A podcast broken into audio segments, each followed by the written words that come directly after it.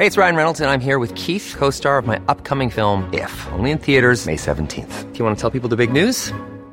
All right, I'll do. Sign up now and you'll get unlimited for $15 a month in six months of Paramount Plus Essential Plan on us. Mintmobile.com slash switch. Upfront payment of $45 equivalent to $15 per month. Unlimited over 40 gigabytes per month. Face lower speeds. Videos at 480p. Active Mint customers by 531.24 get six months of Paramount Plus Essential Plan. Auto renews after six months. Offer ends May 31st, 2024. Separate Paramount Plus registration required. Terms and conditions apply if rated PG. Bucks finally have a tight end who is big and fast and confident, and he's in sync with Tom Brady. And it's not Rob Gronkowski. We'll tell you about how the juice has been on the loose for the Bucks, and they also signed two players. The guy who's leading them in interceptions during practice, yeah, well, he wasn't drafted. We'll tell you who that is. The Rays split their series with Buffalo, er, Toronto, and we're halfway through the Major League Baseball season. Where do the Rays stand? We'll get you ready for game two tonight between the Lightning and the Boston Bruins. We've got all of that and more on this loaded edition of Sports Day Tampa Bay. I'm Rick Stroud of the Tampa Bay Times, along with producer Steve Versnick. Steve, before we get started, I have to ask how did uh, school day one get get going for your your family there? Were there? Did you do the signs? Did you do the? Oh yes, know? we did the signs. Although I, you know, I don't know if we have to do them again next week when they go back to brick and mortar. Assuming they go back to brick and mortar, who knows what's going to happen now? Well, yeah. But yeah, we did the sign. Of course, hand- it didn't help that Zoom had issues this morning worldwide. Did they? Did it really? Yeah. Wow. Zoom was having uh, they had some major issues worldwide with Zoom. I don't know if it's because Ooh, half the world went that. back to school or just you know coincidence. But Yeah. And Canvas, I think, had some issues too. That's the app that they're using. There were some Canvas is a that- new app, right? Mhm. There was reports some people having issues signing on, and they kind of got overwhelmed. I don't know if that was true. That's what you saw, see people on Facebook or whatever saying. But Yeah, kids got up early and they were on their on the computers and, and talking to all their teachers and not much the teachers could do because it's you know it's virtual learning and it's the first week, which they're just kind of getting used to you know who's in the class and and things like that. So, um, but yeah, I mean we'll we'll hope that uh, you know at least for for my kids' sake that they're able to go back safely soon. Um, probably next week we'll we'll, we'll find out. But uh, first day of school um, the world continues to spin as does as does football and uh, i was out at uh, the advent healthcare center again on uh, monday it was a clam bake although there was a little bit of a breeze um, it's hot out there i'm not going to lie to you and i know why tom brady wants to practice at 8.30 in the morning um, the other day you know we, we talked about the running backs and, and sort of how you know, Ronald Jones was dropping a lot of balls even in warm-ups, and um, that kind of continued throughout the day in practice. Well, it started that way in warm-ups again. It was weird. It was like, you know, Jones first throw against air, butterfingers it, and then Ke'Shawn Vaughn drops one. You know, the guys that could catch, of course, McCoy and Darby and Ogunbowale, they were fine, but they they did do better in the team drills. It wasn't it wasn't something that carried over when they went eleven on eleven. Um, but I'll tell you, uh, the guy uh, who is catching the football, and, and there's a lot of them. Obviously, Chris Godwin and Mike Evans are doing very well. But, I mean, O.J. Howard, based on how he looked a year ago, he looks and is playing, more importantly, he's playing like a totally different player. I mean, you know, you could make an argument that, um, you know, here's a guy that was rumored to be on the trade block going back two years ago in October. And then certainly last October when they got around the trade deadline, the New England Patriots uh, reportedly, according to my sources, the Patriots may could could be possibly interested in OJ Howard. So we were running up to OJ Howard. Hey, what would you think about the trade of the Patriots? And of course, all he could say is like, "Look, you know, I'm thrilled if anybody wants me. You know, that that would be a great honor if that's if that's what's going to happen. I don't know anything, and he didn't know anything. Um, and then we get to the off season, and you know, OJ is watching, you know, the Bucks go out and sign Rob Gronkowski. So you're thinking, you know, this guy is probably going to be on the block again. And there were reports that you know maybe he was maybe he was out of here, um, that they were trying to move him, and that never came to fruition. In fact, um, not only did they keep OJ Howard, but they picked up his fifth year option for 2021, which is about six and a half million dollars or so. So you know, but OJ Howard, who I I've actually got to meet him uh, and his family pretty well when he was a rookie. Um, you know, he was a guy from a small town in Alabama. Um, you know, went to a private school, was just a tremendous athlete. His his family, his his folks are great people. His dad works in a paper mill in a boiler room, and or did um, before OJ got signed. And his mom was a nurse, and and they're just salt of the earth type people, hardworking folk. Um, he was always well liked and just you know great athlete, played baseball, all of that. Um, and so he went to Alabama and he became a big star and he was MVP of a national championship and you know did did all these great things and he gets drafted 19th overall. And I thought he played pretty well, you know, raw obviously to the pro game, but played pretty well as far as uh, I thought his first first season, his rookie season, and then a little bit into his second year as well. But both both seasons were kind of cut short by really freakish ankle injuries. Guy fell on the back of his leg, misses two games, misses four games the next year with an ankle injury. So things kept happening to OJ, but the production was there. I mean, for the amount of games he played, uh, he scored a lot of touchdowns, and so you look, you know, you looked at him and you go, "Wow, this is a guy that's six six, two hundred fifty one pounds, runs a four five forty. He's really going to be a tough matchup for his career. He's going to have a great career." And then last year, it all just kind of didn't feel right. It all just kind of crashed down. I mean, I had a new system to learn under Bruce Arians. Um, you know, uh, we didn't know how Arians was going to incorporate a tight end like him in the passing game. He played a lot of snaps because he was there, you know, during the run game too. Um, but I didn't think he was in great shape. And then they went to England, and when they went over there and played Carolina and got beat, you know, the whole team had a week off uh, after that game, a bye week. Told them all, you know, here's your workout program. Now don't just don't just sit around, you know, get get busy working out. And he claims to have done that, but all I know is that when he came back, um, first day back in, in practice, he pulled a hammy and he was out for a number of weeks. And they kind of got mad at him, to be honest with you. They felt like, hey, you know, what's going on with this guy? He's, you know, having a bad year. Then we remember against the Saints, you know, the butt fumble where he lost the ball behind his back and, you know, just all this stuff was happening. Um, but OJ Howard, when when they brought in you know, uh, you know, the Pro Bowl tight end in Gronk, instead of going in the jar, I mean, he embraced it. You know, he uh, was part of that crew that went to Berkeley all the time. He was part of that group, um, you know, that did did the extra work in the summer, and he got to know Brady very very well, and he got to know Gronkowski, who came out there a few times, and he was helping Gronkowski learn the playbook because you know Rob and Tom both um, needed some guidance in that area.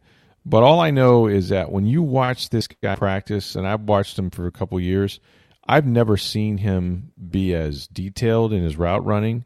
Um, you know, get in and out of breaks as quickly as he has, and more importantly, um, he's caught everything. Like he, you rarely see a drop from OJ Howard. His hands look sure again, and and he's he's you know he's in great shape. I mean, he's back to looking like some kind of a superhero. So um, you know, I, I really expect that you know that personnel when they go with the two tight ends, that twelve personnel, Gronkowski, OJ Howard, Evans, Godwin. That's going to be pretty much their base defense, and they'll they'll move guys in and out from there, whether it's Scotty Miller or you know uh, Justin Watson and these kind of guys. But um, you know, and the thing is, Howard said, you know, look at um, I was excited, you know, to to learn from Tom Brady, and who wouldn't you know, who wouldn't want to be in that situation? And Gronkowski, I've helped him. Um, he's helped me. And, um, you know, he's been working on his footwork and in terms of run blocking and different things. So if I were a fantasy owner, and I don't give out fantasy advice, but I really do believe that, um, you know, OJ Howard is going to see a lot of action. I don't know how long Gronkowski plays or how many how many snaps he gets during the game. I don't think Howard's going to come out of the game though. I think he's the guy that's going to be the inline blocker for the most part, and is also going to be out there quite a bit um, with Gronkowski. And so, um, check out the story that I wrote in the Tampa Bay Times, and you can read, you know, Howard's comments and, and some of the things that uh, you know that we discussed with him, and also what Bruce Arians had to say about him. You know, and and Bruce just said, "Hey, the guy's always been accountable." Um, you know, I'm not surprised, uh, but he, he just he does. He looks like uh, almost a completely different player, and, and what the Bucks had hoped he would be. and then you know you got to do it in the games. I mean, this is you know they're still out there going against their own defense, so a lot of things look good right now. Um, but I do believe that uh, you know that when you got Howard, you got Brate, you got Antony Auclair, you got Gronkowski. That's that is a solid tight end room um, with some really good playmakers, and and uh, yeah, so uh, interesting to uh, to talk to OJ.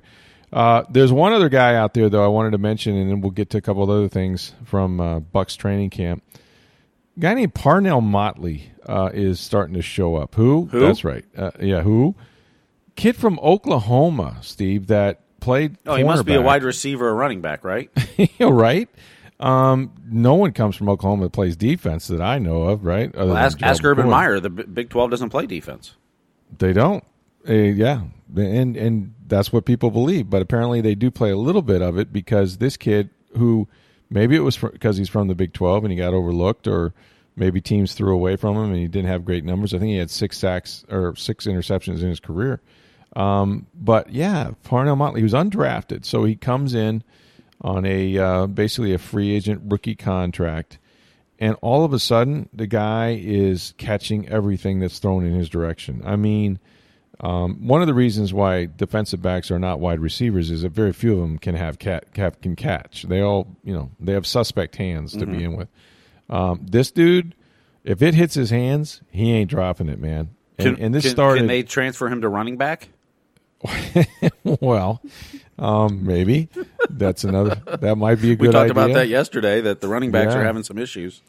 It didn't do it. You know what? In warm-ups, it didn't any better. They're going against air, and they were all just like doinking them. I mean, right off the hands, just like you know, like you know, and they were screaming at themselves. And uh, it got a little better during the practice when they're going eleven on eleven. But yeah, Ronald Jones. I don't look. I I I think he's going to be a good running back. I know he they think he's their best, but um, still not there as a receiver for sure. Um, you know, so that was something to watch. And then we had um, so so Motley. You know, Mot- Motley just makes interceptions every day, and he's gonna he's gonna make this football team. Now he's got to do it on special teams. That's the one thing. You know, when you look at the corners, and you got Dean, and you know you've got Carlton Davis. Um, Ryan Smith is probably on this football team. Um, you know, there, there's a good. You can get to four corners, you know, fairly quickly, um, and then you then you're going to carry so many safeties and whatnot. Um, but Motley's going to have to be one of those guys that can cover kicks, um, and if he can do that, I think he has a chance to make the 53 man roster. At minimum, I think he'll be out there and be called back. Um, you know, sort of on the practice squad, I would think. Um, but yeah, it's been quite a. Remember that name, Parnell Motley, PMOT, as they call him in Oklahoma. So, uh, also uh, a little kicking competition. Those two guys, what was it? Elliott Fry and Matt Gay are going kick for kick. They were ten for ten um, in practice on Monday, and with a pretty good crosswind blowing as well, which was important because we know that Gay has missed some big kicks, especially going towards the south end zone there. Uh, and Bruce Arians has said it's a competition, but I th- think if it's if it's even, then Fry is probably leaving because uh, you know the leg strength that Gay has and the fact that they drafted him and he and he kicked last year is something that will probably I would think work into his favor. Uh, one final thing: Did you see where the Dolphins are going to have some fans at Hard Rock Stadium? Yeah, thirteen thousand, I believe, for the games. Ron Mm-hmm. DeSantis was uh, at Hard Rock Stadium uh, doing a press conference talking about the uh, national championship game, which is scheduled there as well in, in January, and then the, the football season with Miami. Wow! So they got the Super Bowl and then the national championship game. That's really something. Um, and yeah, I mean, you you you don't like to see it without it being socially distanced, but of course that begs the question: if Ron DeSantis is sort of the one that's controlling this or announcing it or encouraging it, what does that mean for the folks at Raymond James? Well, we're about a week away. I can tell you um, before the Bucks are prepared to release um, sort of what their plan is, if in fact it's legal, which is something that there will be lawyers. Um, so you have to make sure that you know it it's healthy uh, for their fans and players to to have a limited number of people in there, and then the question is how much, and how many people, what percentage, and what do you have to do to socially distance those folks in in a stadium. Um, you know, do you remove the, the the you know the seats that um, flip up Um, there's a lot of things you could do, but there's they're still not quite ready to announce anything. I, I just get a sense that if if the trends continue downward as they have, you know, for the last few days and week or so, um, I think with what Miami's doing, you know, Jacksonville has said that they're going to have, uh, I think, like twenty percent, twenty five percent of their stadium sold. So we'll know if you're if you're holding tickets. If you you didn't opt out, um, the Bucks will be contacting you here. I think sometime next week, and talking about you know single game tickets and and those people that'll have a chance to uh, to try to get them. So um, that's that's all I can tell you. Uh, there is no announcement from the Bucks or anything like that, but um, they are getting closer to uh, to announcing their ticket thing. And, and look, gonna there's going to be fans there. I really do believe that the NFL in certain cities, including Tampa, are going to have fans. I'm Sandra, and I'm just the professional your small business was looking for. But you didn't hire me because you didn't use LinkedIn jobs. LinkedIn has professionals you can't find anywhere else, including those who aren't actively looking for a new job but might be open to the perfect role, like me. In a given month, over 70% of LinkedIn users don't visit other leading job sites. So if you're not looking on LinkedIn, you'll miss out on great candidates like Sandra. Start hiring professionals like a professional. Post your free job on linkedin.com/people slash people today. Okay, the Tampa Bay Rays. Well, they split their series with Toronto, and um, Blake Snell was on the mound. Eh, okay at times, not so good at others. Um, their defense, like they made some of the best plays. They they could do a, a highlight reel of this game alone of some of the plays they made, but also some egregious errors by the same people. So it, it wasn't a it wasn't a really a clean game. wasn't a well played game. They were down, they were up, they were down again, um, and they wind up splitting with Toronto, which I think they're done with the Blue Jays now. I think Yeah, they've won the season it. series, and I believe they're done. Yes, you're correct. Yeah. So I mean, we're here's the other thing. We are half, halfway. This is the this is the halfway point of the baseball season. Didn't it seem like it just started, right?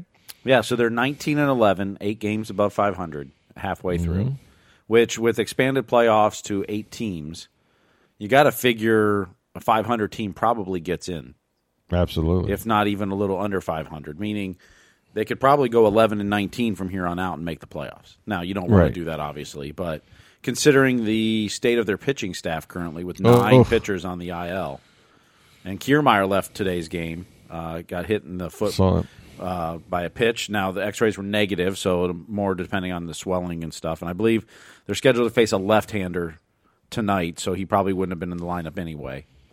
So he probably Yeah. won't play tonight, or if, it, if anything, it'll be a pinch hit or you know defensive replacement if he's able to. Right. I will see more of uh, Margot, and you know, uh, I I commend them. Um, we talked about the other day the number of different p- pitchers that have had saves in this league uh, versus many teams that that have none. You know, um, we're still waiting to see what happens to Charlie Morton. Uh, you know, Tyler Glasnow has not been very good. Snell pitched okay. Um, I believe but- this was his longest outing of the season on yes, Monday, I think you're right. so that's encouraging. I think you're right. They just couldn't hold the lead this time, and you know their their bullpen has been has been decimated, and they they you know they got in trouble with an error, and they they tried to rally back, but they fell a little bit short. And Toronto has a good hitting ball club. I mean, they deserve to win the game, but um, but the Rays still maintain. I think they're still in first place in the AL East, right? a half game ahead of the Yankees, who have not been playing for a few games because their series with what the Mets got postponed with uh, some COVID Mm-hmm. concerns with the Mets. Um, so yeah, they're a half game ahead of the Yankees, halfway through the season, right where you want to be. Well, we'll see if the Rays can get going again. They host Baltimore at Tropicana Field for the next three nights, and then it's uh, back on the road uh, towards Miami. Miami and The then New York n- to start next week, which would The end Yankees, the series yeah. with the Yankees Yeah, that's by huge. next Wednesday. So Yeah, they've already won the series, but they still have a number of games left with them, and then Yep. they'll be done with the Yankees. So a chance to really, you know, try to put some some separation between them and New York uh, if they can uh, get going. Um, let's talk about the Lightning. They, of course, you know, play in Game Two of the Stanley Cup uh, playoffs against Boston, having lost Game One three to two. Got behind three to nothing, rallied late. Victor Hedman with a couple of goals, including one with just over a minute left couldn't close out that deal. And now we've got another uh, Lightning defenseman hurt, right? Ryan McDonagh left the game. Uh, I believe it was early third period, could have been late second period. Uh, Right. He left the game and did not return at that point. He is a, day, a game time decision for tonight. Um, so you have to imagine that the injury wasn't too serious, where he's not going to miss a significant amount of time. You would imagine, but he could miss tonight's game, which look, go down 0-2 is, is bad, and you, never want to be down 0-2 in a series, but you're still not at a must win. I mean, you go down 0-2, you got to win four of the next five. Yeah. But if you lose tonight, you go down 0-2, and game three is less than 24 hours later. You could be down 0-3 in a hurry in this series. yeah. Um, Yeah. Which I, so I think it's it's critical for the Lightning to get a good start tonight. There's two. They've got to figure out if McDonagh doesn't play. Obviously, who slides in? I think Coburn would slide in. They may mix up the defensive pairing Mm-hmm. some, or you know, Hedman may get a few extra shifts with some guys. right. But they've got to figure out how they're going to stop the, the line of Marchand, Pastrnak, and Bergeron. Now, if you remember back to two years ago, and, and not this is different teams and different players and, and, and stuff, but they faced the Bruins two years ago and they lost the first game six to two. That day, I think the, the, the that line had three or four points, couple power plays, if I recall. That's off the top of my head, but they dominated that game, and it was you know how you know and Brayden Point's line was like a negative four as far as plus minus rating in that game, and they were in charge of of stopping that line, and Cooper challenged them, and for the rest of the series they shut them down for the most part. Brayden Point had a phenomenal series, um, a bad first game and that. So your hope is that the Lightning's coaching staff and players can figure out how they're going to play that line differently because that line, you know, they don't need a lot of space. They don't need a lot of opportunities to make it count. You know, a quick turnover. You know, Bergeron lifted, you know, the stick from McDonagh, stole it, gave it to Marchand in front. Right. Boom, it was in, and that was the third goal. And you know, uh, after Cernak made a great check on Marchand to get the puck away from him. Um, you know, it doesn't take much for that line. That that line is so hard on the puck, so you've got to figure that out, and you still got to figure out your power play. You know, there's no Stamkos, so how are you going to do it? You know, you're in the same setup you've been. You've got Sergachev's been running the point since the playoffs started. They haven't converted on the power play. They did well, twice that's the during first. the round you, robin. You've got to change that, Steve. Don't you? I mean, I know they're probably trying to manage, especially after Mm-hmm. you know uh, Victor Hedman got hurt, and there was you you know wasn't even necessarily you know known that he was going to play against Columbus. But I'm sure they're trying to manage some of his minutes. Although he played a five freaking overtime game and got out of that okay. What else can you do besides make Hedman the point? I, I don't. I don't Hedman's on the know. second power play. It's not like he's not playing power play minutes. Right? But he, he should be starting with the the top group with Kucherov and those guys. I just think I think they need to try without Stamkos on that other wing. Teams are are just sh- making sure Kucherov does not beat them. right. And so, if that's the way you're going to play, I think you've got to try something different. I mean, if Stamkos is back on that power play, do the you know Hedman at the point, Stammer and Cooch at the other two, No, points in front of the net. I mean, you know, pick your poison. Which one do you want? You want to stop Kucherov? I'll feed it to Stamkos. You want to f- stop Stamkos? I'm feeding it to Cooch. Right. I think they've got. I don't know. it- You know, they've got to figure out something different, and, and the face-offs are a big thing too. And I, I, I mentioned this to. uh, I was talking to Greg Linnelli, who hosts the pre and post game host of, of the Lightning. I, as much as they're missing Stamkos' shot on the power play, They're missing his. they're missing face-off. his face-offs more than anything. Yes. They lose the face-off. Bergeron does not. You know, the face-off percentage at the end of the game. I, I believe it was fairly close, fifty-four to forty-six or something percent. But those aren't the big ones. But it's it's not about how many faceoffs you win. It's about the critical Where? ones. Patrice Yeah. Bergeron doesn't lose a faceoff on the power play. He does, but it, Right. do- it doesn't seem like it. They get they win the faceoff Well- and stay in the offensive zone. The Lightning have been losing those faceoffs. The puck goes down the, the ice 200 feet, and then you've got to come back in. And their entries have been an issue. If you win that faceoff, you don't have to worry about entry. That's right. And, you know, same on the on the penalty kill as well. I mean, Stamkos is, is is you know that's hurt their penalty kill some. Is that he's not out there taking the right-handed face-offs because he's their best right-handed. Fa- he's their best face-off man. And you know, as much grief as Stamkos gets sometimes for certain things and aspects of his game, the way he's improved on face-offs the last three to four seasons has been incredible.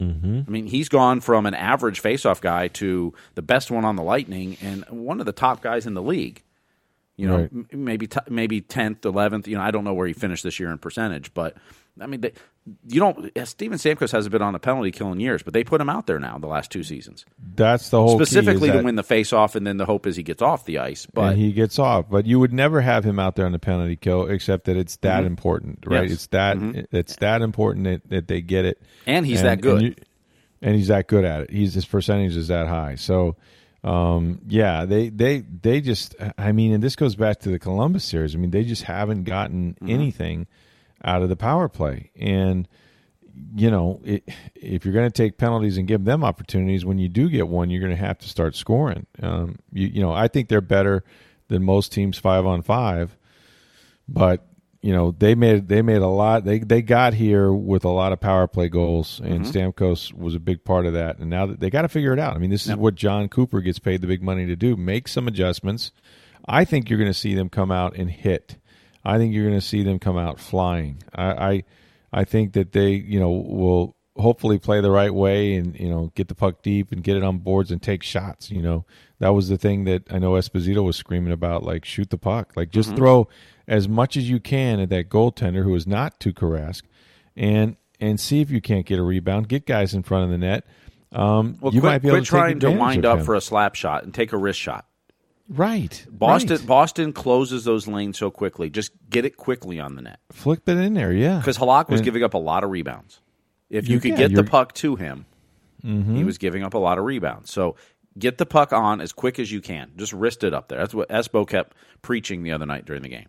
Is get the puck on the net. Stop trying to wind up for a slap shot. Quit hesitating. You know, Cooch and Sergachev, I remember a couple times where they had the puck on, on their stick and, and probably looking to pass for a second and hesitated and then shot. It was too late.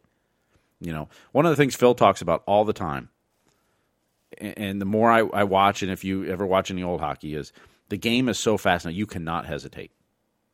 You have to make a decision instantly. The minute you sit there and go, uh, "Let me see what," you're, you're you're already toast. These players, this game moves so fast that if, if you're hesitating, you've already lost. That you've got to make snap decisions, quick decisions immediately, and you can't wait for you can't wait for something to open up. It's you know you've got to make that decision, and it's that's that's where it's got to be instinctual, and, and the line mates and, and the the best lines have that chemistry together because they know what each other's going to do, so they don't have to think about it. They already know they can react to that. So that that hesitation that you just can't have in in, in hockey with the the pace of the game today is is you know the Lightning have to make quicker decisions and then you know m- make those quick decisions, get it on the net, and then go get it.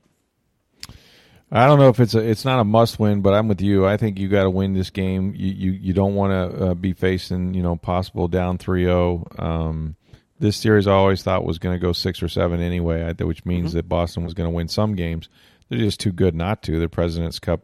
These are the best two teams in the Eastern Conference. I mean, Right. You know, throughout Right. the season, the last two seasons, they've been the best two teams in the Eastern Conference. That's right. And actually, the Lightning maybe three seasons. I'm trying to remember the season before. Uh, Lightning didn't win the President's Trophy, but I think they may have been the, the most in the East at that point. Um, or maybe Washington was, but you know, these are two of the best teams in the Eastern Conference year in and year out. Um, you know, it, it- all due respect to Columbus, who played a good series and, and is a good team. Mm-hmm. Boston's a lot better than Columbus, mm-hmm. and you know, so everything that worked against Columbus isn't just going to work because you're pl- playing a game of hockey again. I mean, you're playing a better team, a better all-around team, and a better defensive team, and with probably the top line in hockey. Right, and I, I think they kind of figured out how they needed to play in that 3rd period, part of the second, and um, I don't know why they have these lapses. I don't know why they, you know, try to do different things with the long passes, you know, uh, through the center of the ice that aren't going to get there and not shoot the puck and, um, you know, lose the zone time. All the things that they did in that first period, it was kind of kind of disheartening to see the way they came out. But, as negative as we um, just were on all this, right, they were in the game. They had a shot to tie it at the end. yes, they did. If you look at some of the advanced metrics throughout the game, and I'm not a huge advanced metrics and hockey guy, and I, maybe just because I just don't fully understand all of them. Um, I haven't spent enough time with it, but I did see some tweets during the game that you know about halfway through the game, Boston was up two nothing, but the advanced metrics said the Lightning should have been up 2.4 goals to 1.3 or something like that wow, based on you know types of shots and saves. You know, and, and credit Halak for some of that, and credit you know the, the Lightning were getting chances, They Uh, were. I thought you know I, I thought they squandered a few. I thought the power play hurt them, and if you know had they been better on the power play, maybe more momentum is created, et cetera. But I mean, the Lightning did were getting chances. It was, I mean, the score looked bad for a while at three nothing, but I didn't think they were completely dominant. I thought Boston played a better game than them. Right. Don't, don't get me wrong, Boston deserved that win, but I didn't think Mm-hmm. the Lightning played. You know, it wasn't an awful game. It wasn't. You know, I mean, they were down three nothing at one point, but you know they made they made mistakes, and Boston made them pay for those they, mistakes. it ended up in the back of their net, and that's Right. what happens when you get to this level. And I think I think they played a bad first period. I thought it was yes. really bad. After that, they were even. Um, they got unlucky. They you know they Mm-hmm. they they had the turnover. You can't you know you can't take away that turnover. But if you did, maybe they send that game into overtime. You Yep. know that third goal was in, was the yeah, McDonagh gets that puck maker. up the ice quicker, knowing Bergeron's behind him. Mm-hmm. You know, then it doesn't turn into a turnover to Marchand right in front of an open net. Yeah, and 2 is a lot easier to come back from than 3 0. Mm-hmm. And they fell one short and still had a minute with an empty net to try to make that happen. So it's going to, I think it's going to be a great series. I think it's going to be close. Hedman skated really well. I was encouraged by that. You know, he, he didn't seem to be laboring Mm-hmm. out there at all this time. I'd like to We'll see, see. more from the Cirelli line. Um, Yeah. I don't think they've played bad in, in, in this playoffs and since the restart, but they're not as noticeable. I mean, and, and not just offensively, but you don't notice them on the forecheck as much. You don't notice them, you know, as much as you know we praise the Gourde, uh, Coleman, Goodrow line in, in, in the Columbus series, and, and deservedly so. Every time they were on the ice, you noticed them Right. because they were You they were them. causing problems for the other team. They were Mm-hmm. forechecking. They were in the passing lanes and that. And you just haven't seen that from the the Cirelli, Killorn, Gourde or uh, Johnson line consistently. Um, not that they've played bad, but you just expect to see them more or notice them more in the game. And I'd like to see them be a little more impactful in this game. That game is at, uh, I think, Seven uh, o'clock. Seven tonight. thirty. Yeah, Seven, o'clock tonight. yeah. Eight o'clock tomorrow night for Game Three, but seven o'clock Right. tonight. NBC Sports Network if you're watching it on television. And of course, by the time they have the national anthem, a few commercials would be more like seven twenty. But hey, Uh, actually, it's seven ten is the puck drop for tonight. So okay. Uh, Well, there when it's on. NBC Network, it was eight twenty the other night, but it's actually 7 Mm-hmm. I have the timing sheet at seven ten. So Good, good deal. We'll actually uh, maybe get to bed before midnight. But yeah, game two will be exciting. So we'll recap all of that. Um, you know, we'll uh, tell you what's going on uh, with the Bucks. Have a chance to talk to uh, this afternoon to Vita Vea. Of course, they're great defensive tackle that's uh, really making strides. Um, and we're not that far away, man, from the start of the National Football League. Uh, just another week of practices until Friday. Then they take Saturday off. Friday, by the way, they're going to have a scrimmage over at Raymond James Stadium. It is closed to the public. Was damn near closed to us as well. I think we're going to have a chance to go in there and take a peek. And um, you know, so uh, a lot of things to sort of examine with them. And uh, you can check us all out on TampaBay.com. We're here in the podcast every Monday through Friday. We appreciate you guys listening. For Steve Versnick, I'm Rick Stroud. By the way- of by the way- oh, sorry. you mentioned that uh, um, you mentioned that the NFL we're not far away from. Did you know there's a college football game this weekend? Excuse me. There is a college football. I'm trying to look. I don't remember the teams now. It's not a one A team. Division it's, one- It's the the next level Division down. three, Division yeah, one, I think it's going to be on ESPN like nine o'clock Saturday night. But there is a college Seriously? football game this Saturday scheduled. Wow, wow. Well, that's cool. They're coming to my city. Is that what you're saying? Uh, yeah, I don't know if uh, Maybe it's Jonesboro, Arkansas. uh, possibly. I, I, I, I wish I could remember the It's team. I saw it earlier today, game. and I meant to I meant to save it, and I, I couldn't. Uh, I, I didn't. So. Uh, but I'm yeah, gonna there- get a I'll hold have to look my- at. We'll get it later on the podcast this week. But there is I'm a, getting a hold of my Arkansas State uh, schedule and making sure that they're not playing because I'm not going to miss that. That might be that might be some of the better football we see this year, as it turns out, without the Big Ten and the Pac-12. Anyway, we uh, we will see or talk to you guys tomorrow for Steve Versnick. Have a great day. I'm Rick Stroud of the Tampa Bay Times.